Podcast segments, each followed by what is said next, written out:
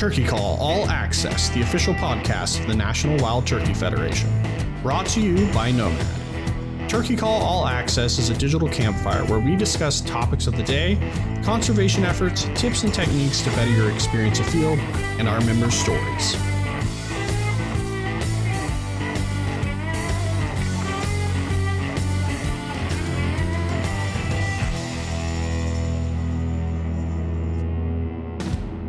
Welcome back to another episode of the Turkey Call All Access podcast. This week, we are talking with Colter Chitwood from Oklahoma State University, and we're going to be hitting wild turkey populations, ecology and disease monitoring, and more. We'll jump right into that in ninety seconds. Hey y'all, I'm Jason Hart, founder of Nomad Hunting Clothing. At Nomad, we're bringing simplicity and authenticity back to hunting. Whether you hunt to escape your hectic work life, for locally sourced organic meat, or to socialize with friends, to uphold your favorite family traditions, we're with you and we do the same. At Nomad, we understand your gears and investments, so our products are engineered and priced for every hunter, tested in the real world, and designed to last. Hunting is in all of us. Nomad is with you. Under the visionary leadership of founder Johnny Morris, Bass Pro Shops and Cabela's is leading North America's largest conservation movement. Their partnership with the National Wild Turkey Federation is a match made in heaven for hunters across America. The Save the Habitat, Save the Hunt initiative continues to be a resounding success, with more than six million dollars provided for conserving wildlife habitat, recruiting more hunters, and opening more access to hundreds of thousands of acres across the nation. To learn more, go to bass pro dot com slash conservation. Hey guys, this is Aaron with The Hunting Public. Each spring we head to the woods chasing turkeys, and one overlooked product that we use religiously is Sawyer Permethrin. We've used it for years to keep ticks off of us, and it's worked extremely well. We don't like messing around with Lyme disease, Rocky Mountain spotted fever, anything like that. So I would highly recommend, if you're a spring turkey hunter spending any time in warmer climates in the outdoors, to use Sawyer Permethrin. Learn about their advanced insect repellents and family of technical lightweight water filters at sawyer dot com.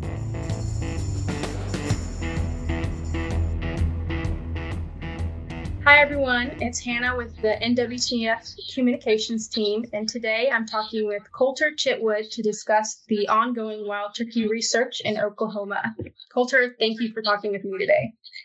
Absolutely. Thanks for having me on. So let's start with the basics. Can you tell me about your background and how you got started with wild turkey research and how you came to be the principal investigator of this project? Yeah, so uh, if we go way back, I'm a I'm a hillbilly from Northwest Georgia. So I'm a Southern Appalachian boy that grew up chasing everything in the woods and catching fish and grabbing turtles and frogs and listening to birds. And somewhere along the way, you know, I I was doing the hunting, doing the fishing, but I got really interested in more kind of ecology, ecological questions, and um, that kind of culminated, kind of came to a head, uh, getting an environmental science degree, which was my, actually my B S at U N C Chapel Hill. And, um, and then I slowly kind of pivoted into the, the wildlife world with a master's and PhD. And, um, I've always been interested in, in game species in particular because of my, my hunting background, but, um, but wild turkeys too, because, um, even though I, I didn't hunt them from the time I was first a hunter. In other words, I, I was probably about middle school age, I think, the first time I went on a turkey hunt. But my brother and I were learning that at the same time, and we loved it. And so basically, I've just kind of been waiting on the opportunity. I've, I've gotten to dabble in some turkey work here and there over the years, but when I moved to Oklahoma, this opportunity more or less fell in my lap as a as a new faculty member, and and our agency, O D W C, Oklahoma Department of Wildlife Conservation, um, was really interested in in uh, potential turkey decline in the state, and so uh, me and colleagues were able to put together a proposal, and now I'm here talking to you, the funded project. Yeah, sounds good. So can you walk us through the overview of the ongoing research project and its objectives? Absolutely. Um, so much like a lot of the Southeast U S right now, uh, it kind of started with anecdotal evidence that the state of Oklahoma had that were kind of pointing to population decline. Uh, now, I also should mention for, for some of your listeners that maybe aren't familiar, we do have eastern and Rio birds as well as a hybrid zone uh, in Oklahoma. And so So our project is all encompassing. I'm focused more on the eastern side, just based on the assigned duties within the project team. But uh, the project does include both ends of the state. And importantly, many of those metrics that other states, you know, have also found to be concerning, things like poult per hen ratio, um, declines maybe in hunter harvest. Um, those have been true on both uh, both the eastern side of the state where we've got Easterns and on the western side of the state where we've got R I Os. Um, so that was the impetus for the agency being involved um, in a project like this and, and putting forth the funding to get it started. And then our main goals with that, of course, are to go out and trap birds, uh, again, in both spots, Eastern and Rio alike, um, and use uh, G P S backpacks to essentially focus on hen vital rates, right? And by vital rates, I'm talking about what is survival like, what is their nesting ecology like, and within nesting ecology, that can have to do with, you know, how frequently they're nesting, what's the timing of nesting, is the nest successful? If it is successful, what are, what's the brood size like? Are the broods successful, right? Do the poults end up surviving? And so, um, so in that sense, our project was kind of designed to be an all-encompassing uh, capture and marking study where we put transmitters on adult hens as well as ultimately uh, poults, very young poults, to try to track poult survival. Um, Kind of layered in with that are some other more landscape scale questions, including a genetics component um, that some of our colleagues in Texas are helping us with, uh, looking at connectivity, especially in western Oklahoma, uh, as as a potential explanation for how popul- populations may or may not be isolated from one another, and that could affect gene flow and ultimately, you know, population level success. But that's that's the that's the forty-five second version. Yeah. Well, with that. Um... Could you explain maybe a little further the significance of this research and like the why you were doing this? Yeah, absolutely. Um, I mean, honestly, so Oklahoma, if you if you just kind of start small, um, a, a lot of these these data, they haven't been collected um, in our area of the Southern Great Plains, and and what little bit has, I mean, we're talking twenty, thirty, maybe even forty years ago. So at some level, you you know, as an agency, O D W C wants to check back in, especially when they're they're seeing signs of population decline. So so to me, that's the two prongs of the why. Number one, there's evidence of decline, and they need to figure out what they can do management-wise to respond to that. But number two, they don't have fresh data from from landscapes that are specific to Oklahoma hunters to say whether or not hen survival is high, low, average, is um, nest success, uh, you know, in the trenches, or is it okay? Um, so, so those I think are the the two main motivating factors, um, you know, from the agency perspective, and then from our perspective, obviously as researchers, we we want to provide those answers. So obviously, I enjoy studying and understanding wild turkey ecology, if only because I'm also a user of that resource. Um, But, you know, we're here to otherwise help solve problems, because I don't I don't make the management decisions in Oklahoma or Georgia or Tennessee. But work that I do and work that other colleagues do might help those agencies make management decisions. So that's really the, the thrust of it. Yeah, absolutely. Those are great points. And you touched on this a little bit in my last question, but can you explain the methodology behind this research and how you're going to gather your data? And like what, what a day in the field would look like. Sure. Um, so the only uh, again we're we're trapped. We're focused on hens for this project. We do band uh, males if if we catch them incidentally, um, but we're we're focused on putting transmitters on hens in this case to focus on that reproductive side. Um, so it's a little bit different depending on what end of the state. We have students obviously working on both the eastern side and the Rio side, and basically, the methods are the same. The difference is how we trap them. And so um, on the eastern side of the project, we use rocket netting, uh, which is very standard uh, uh, trapping procedure used across, uh, well, across North America, but in particular, in particular for Easterns. Um, and so they tend to be pretty finicky and not not as willing to walk into a trap or walk under a net. And so in this way, you kind of hide the net. In our case, we shoot out of a box. So so it's a small a small box that's kind of hidden on the landscape or nestled into the vegetation, and they get used to feeding in front of it. And then we can we can set off the explosives and launch the net out of the box to catch the hens. On the Rio side of the project, we instead use walk-in traps. And so again, there's a baiting component there where they have to get used to to come into the bait. Usually it's pretty close to a roost site, a winter roost site.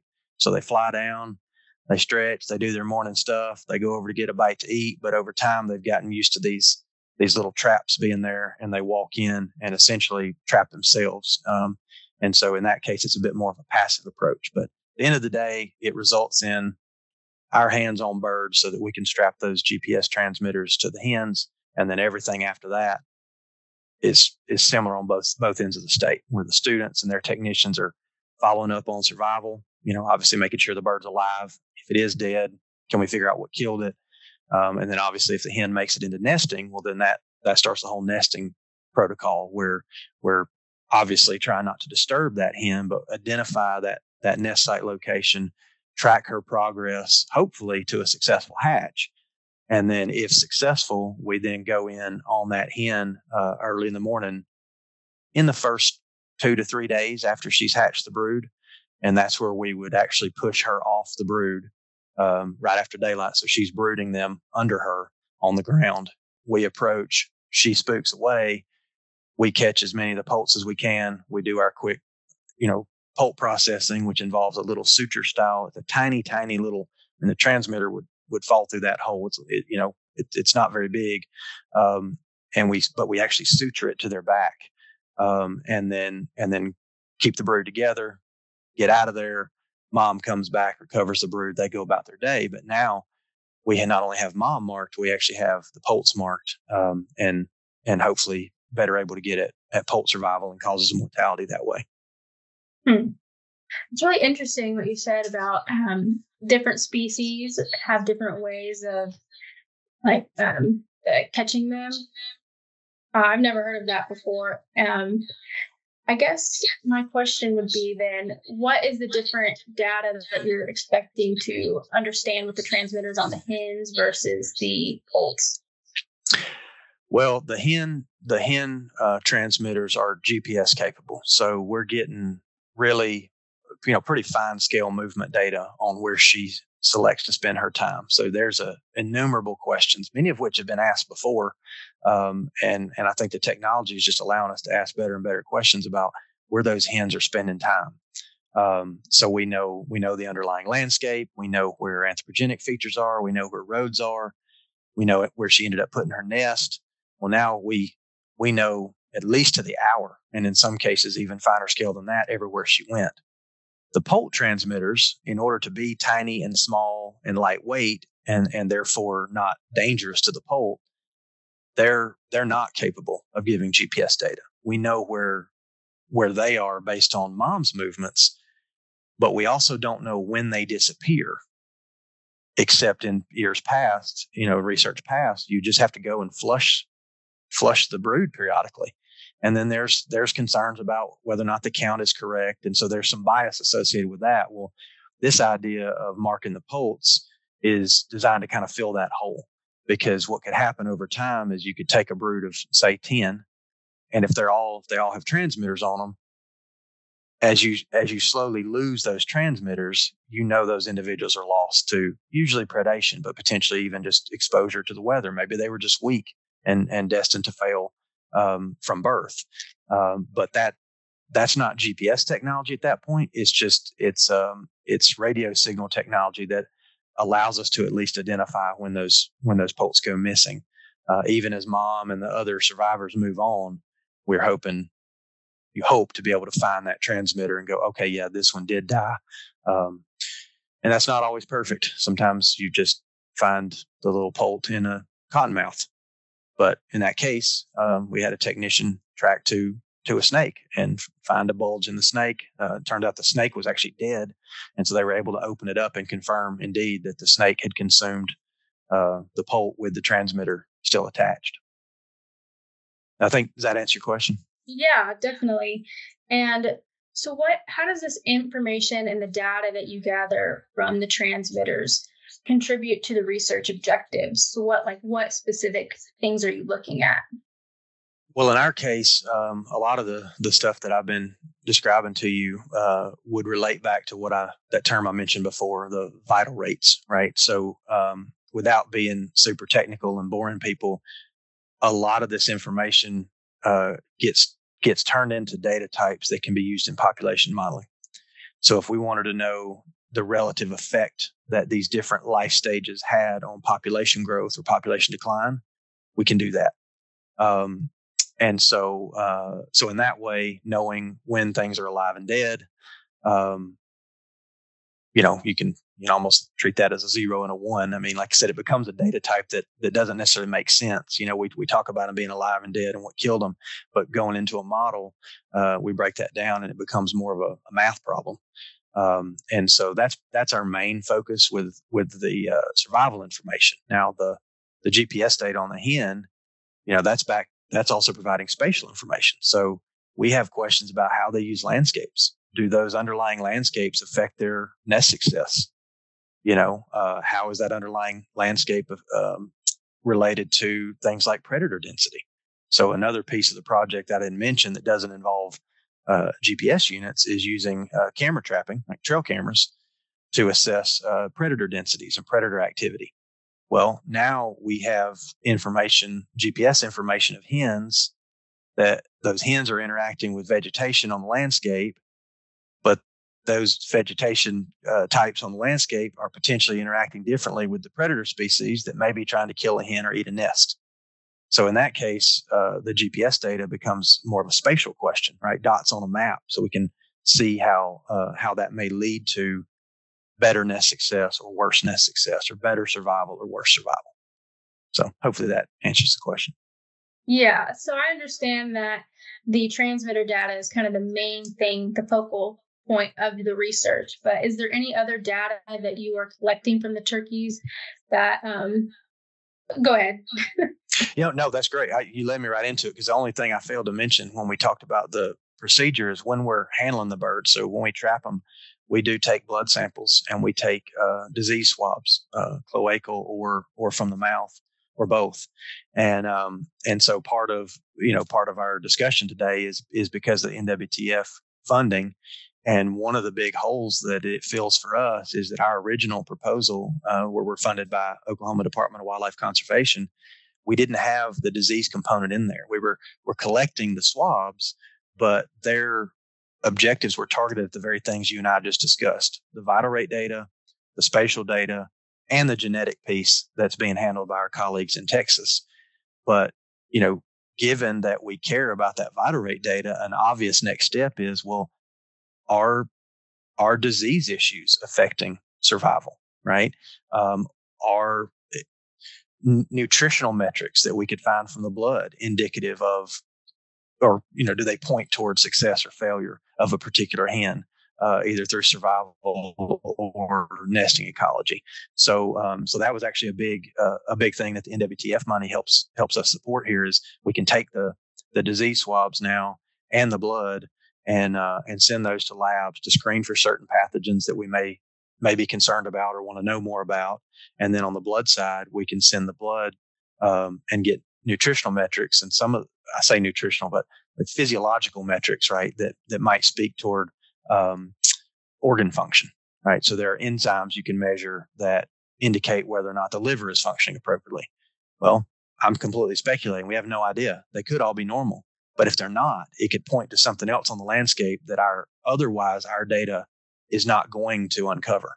And so, uh, so we think, you know, at this point, it's all hands on deck kind of in the turkey world. We're trying to think of every possible thing that we could screen for or measure, um, ultimately to get back to how do we explain survival and nest success and, and therefore population trajectory. Yeah, it's super exciting that this additional funding will add that extra aspect to this research. And some of the other research projects that are going on through this funding are looking at disease as well. So it's really interesting that they're all kind of connected in that way. And um, thinking about that, the research outcomes from this project are expected to have broader in- implications for the southeastern region of the United States. So how will the data gathered in, o- in Oklahoma contribute to the understanding factors affecting wild turkey populations in this larger geographic area? Okay. Yeah, so that's a great question. And I'm going to I'm kind of answer it two ways, because you're absolutely right um, that there's other projects doing disease screening. And, and we're actually a part of one of the other N W T F-funded projects that was led, I believe uh, the point crew on that is out of Texas Tech. But it's a it's a, a Rio Grande focused, uh, Great Plains focused disease study. So, so those same swabs I was just telling you about, um, that disease work is going to actually be handled through that uh, that part of the grant, right? That N W T F grant. Meanwhile, what you and I are on here talking about today is actually the eastern side of our project, where the disease work is coming from N W T F's funding. Um, so, so kind of that's already one answer to how it's it's larger, because, you know, we're already a piece of a bigger study on the Rio side that's connecting, I think, I think it's at least four states, if I recall, four or five states. Um, but on the eastern side, I think what your question speaks to is what we hinted at before, and that is that as we move into southeast Oklahoma, I mean, we know those are full, full-on eastern birds, and it it it gets to be more of a southeastern landscape. You know, a lot of people think of Oklahoma as just flat and wide open, and a lot of it is. But southeast Oklahoma, you know, and this is coming from a Georgia boy, you you put a blindfold on me and spin me around a couple times, and you could be standing on a ridge that you could easily confuse with Southern Appalachians or uh, the Arkansas, you know, North Arkansas, South Missouri, and the Ozarks. So, so what happens is, though the data themselves are theoretically specific to our study site in Oklahoma, you know, population modeling has a broader value and can be informed by vital rates that are now simultaneously being co- collected across numerous states, right? It's creating opportunity for us to pool data sets to, to look at larger, you know, larger amounts of data. And then likewise, that underlying landscape, you know, some of where, some of the places that our southeastern turkeys are spending time are on pine plantations, which are a huge component of the landscape from Arkansas and Louisiana all the way to, you know, coastal North Carolina. So, uh, so in that way, I think the the types of stuff that we're working on, just like the types of stuff, you know, I know y'all have had Doctor Lashley on here. He's working on with Osceolas in Florida. You know, just because it's a certain subspecies or just because it's a certain study site doesn't doesn't mean there's not some application that's broader. And I think that's actually the strength of of what all these agencies have started to do, and now what, you know, N W T F has started to do with this funding, uh, because you're, you know, you're supporting a lot of projects across a broad area, and uh, that just that just allows us to connect data more seamlessly. Yeah, I find it super exciting that these research projects not only benefit the turkey and the area where the research is being conducted, but just wild turkey benefits as a whole. And I think it's so interesting that you uh, this project is a part of um, the other research project that um, you mentioned, because I actually interviewed Doctor Grisham. Yeah. Um, I think that was my very first interview that I did. So it's interesting that I didn't know that those were two were connected. Yeah. Knew, yeah. Like I said, yeah, it, I, it, I knew. Go ahead. What, what I was going to say, it happened. That happens kind of organically. You know, when when N W T F puts out the the R F P. You know, we, I, I, I believe it was Blake, he had immediately reached out to our team knowing that we were working on Rios, but he was focused on Rios. Well, meanwhile, we, we want to do disease work on the Easterns too. So, so the part that I'm leading, I mean, it's the same Oklahoma project either way, but it's just how you kind of silo the funding. And so now through Blake's leadership, our Rio portion of the project will be coordinated with them on the disease screening, and then through this other part that that I that I put in for that you and I are talking about today, our eastern side of our project will be doing disease work. And it, and of course, it doesn't mean that the the disease work won't overlap. It just means that in that case, we're we're not quite as coordinated with another state. But I think I think again, I think stuff like that, really collaborative efforts are tend to be stronger. So kudos to N W T F for making it happen. Yeah, it's it's super cool that these are uh, that connected. When we had talked and he had mentioned that he was working with Oklahoma to do uh, that section of the research there, I just wasn't aware that um, when I would be talking with you today that those were the same things. So that's super cool. Yep. Um. So I have one more question. So it's clear that this research holds significant potential. So how do you think that the findings from this research will be utilized by the Oklahoma Department of Wildlife Com- Conservation and just other wildlife managers in general to effectively manage the wild turkey populations? Yeah, um, so great question, and arguably the the meaning of the whole thing, right? So we kind of hinted at this before, but um, but more pointedly, you know, this all started because O D W C wants to do the best they can do for for turkeys, you know, long term. But that does include the fact that there's a very active, you know, very vocal community of turkey hunters who also want to see turkeys succeed, right? Um, and selfishly, of course, that's because a lot of us want to be able to harvest, you know, turkeys. Um, so, so most proximally, the results from our project will give them more information to allow them to better set, you know, season and harvest frameworks within the state of Oklahoma. Um, I think that's true more largely as well. I mean, obviously, I can't say that my turkeys indicate that Florida, you know, where Marcus is doing research, should do X, Y, or Z. Um, but if we start to find trends across these projects, it may be that that there is evidence that in some cases states might adopt each other's strategies, because maybe some strategies are working better than others.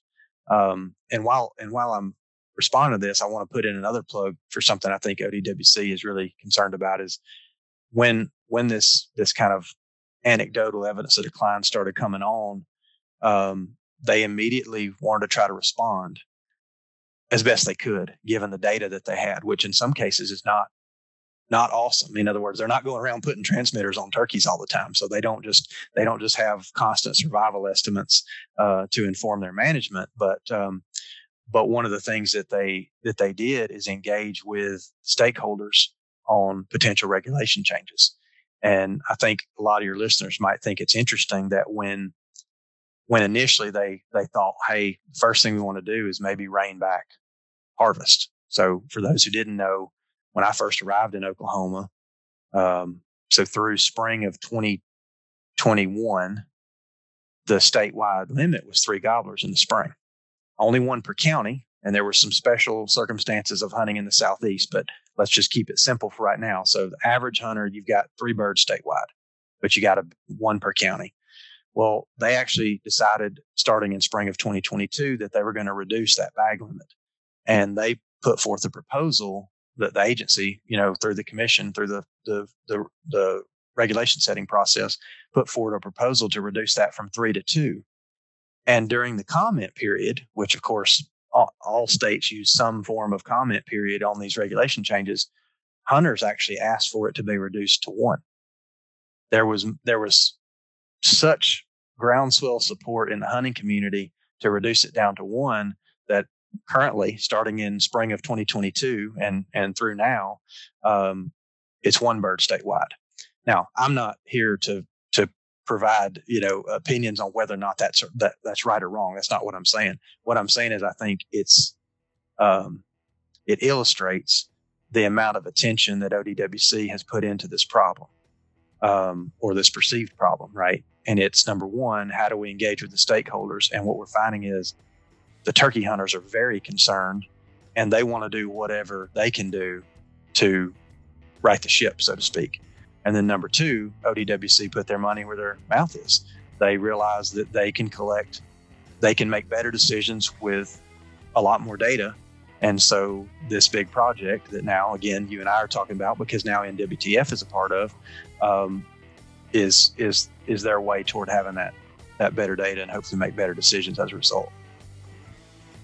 Yeah, that's, that's really interesting. And I just want to say thank you for shedding some light on this research. And I think it's just super important that I get the opportunity to talk with you and for us to do a deep dive into this research to kind of, you know, shed light and understand the nuances and the importance of this research more. Yeah, thanks. Appreciate it. Yeah.